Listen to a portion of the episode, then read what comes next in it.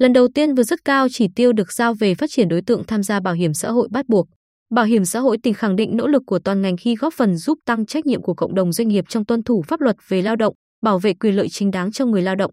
Nhiều năm qua, Bảo hiểm xã hội tỉnh chỉ tiệm cận chỉ tiêu phát triển người tham gia bảo hiểm xã hội bắt buộc được giao. Riêng năm 2022, không chỉ vượt kế hoạch được giao mà còn đạt chỉ tiêu phát triển người tham gia bảo hiểm xã hội bắt buộc sớm trước 3 tháng so kế hoạch. Đến ngày 31 tháng 12 năm 2022, toàn tỉnh có 131.899 người tham gia bảo hiểm xã hội bắt buộc, vượt chỉ tiêu 3.119 người, tăng hơn 11.800 người so với năm 2021. Để có được kết quả này, ngay từ đầu năm 2022, Bảo hiểm xã hội tỉnh và các ngành liên quan đã cùng phân tích các nguyên nhân, tìm điểm nghẽn trong phát triển bảo hiểm xã hội bắt buộc để tháo gỡ. Phó Giám đốc Bảo hiểm xã hội tỉnh Đặng Văn Lý cho biết, một trong những giải pháp quan trọng là ngành bảo hiểm xã hội nỗ lực khai thác hiệu quả dữ liệu từ cơ quan thuế, cơ quan đăng ký kinh doanh. Đồng thời, kết nối, làm việc, vận động, thuyết phục doanh nghiệp tuân thủ bộ luật lao động, luật bảo hiểm xã hội.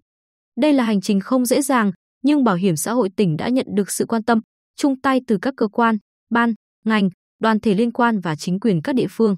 Bên cạnh đó, công tác thanh tra, kiểm tra toàn diện, sâu rộng cũng góp phần tăng nhanh số người lao động tham gia bảo hiểm xã hội, giảm số tiền chậm đóng ở các doanh nghiệp. Ngoài ra, việc các doanh nghiệp phục hồi sản xuất, kinh doanh trong trạng thái bình thường mới, nhất là trên lĩnh vực du lịch, dịch vụ, nhà hàng, khách sạn, may mặc đã tác động tích cực đến sự gia tăng người tham gia bảo hiểm xã hội. Trước kết quả tích cực, số người tham gia bảo hiểm xã hội bắt buộc đã tăng cao nhất trong 5 năm qua, theo Giám đốc Bảo hiểm xã hội tỉnh Võ Năm. Để giữ vững và phát huy hơn nữa kết quả đạt được, toàn ngành cần tranh thủ sự lãnh đạo, chỉ đạo của Bảo hiểm xã hội Việt Nam, của tỉnh ủy, Ủy ban nhân dân tỉnh, phối hợp với các sở, ngành liên quan tiếp tục triển khai thực hiện hiệu quả nghị quyết số 28 NQTVK của Ban chấp hành Trung ương Đảng về cải cách chính sách bảo hiểm xã hội. Trong đó, phải tập trung khai thác, phát triển người tham gia bảo hiểm xã hội, bảo hiểm y tế theo quy định của Luật Bảo hiểm xã hội, Luật Bảo hiểm y tế.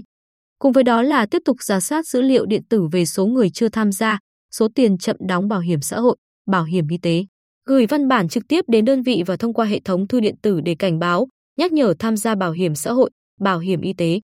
Đồng thời, thành lập các tổ công tác đến trực tiếp đơn vị để tuyên truyền cho chủ sử dụng lao động nâng cao nhận thức trong thực hiện chính sách bảo hiểm xã hội, bảo hiểm y tế, đảm bảo quyền lợi cho người lao động.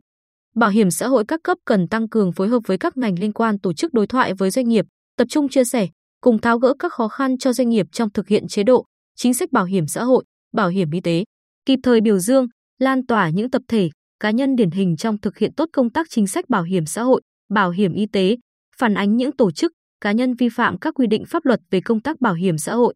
Công tác thanh tra, kiểm tra sẽ tiếp tục đẩy mạnh, kiến nghị cơ quan chức năng xử lý nghiêm những trường hợp vi phạm, nâng cao hiệu quả xử lý sau thanh tra, kiểm tra.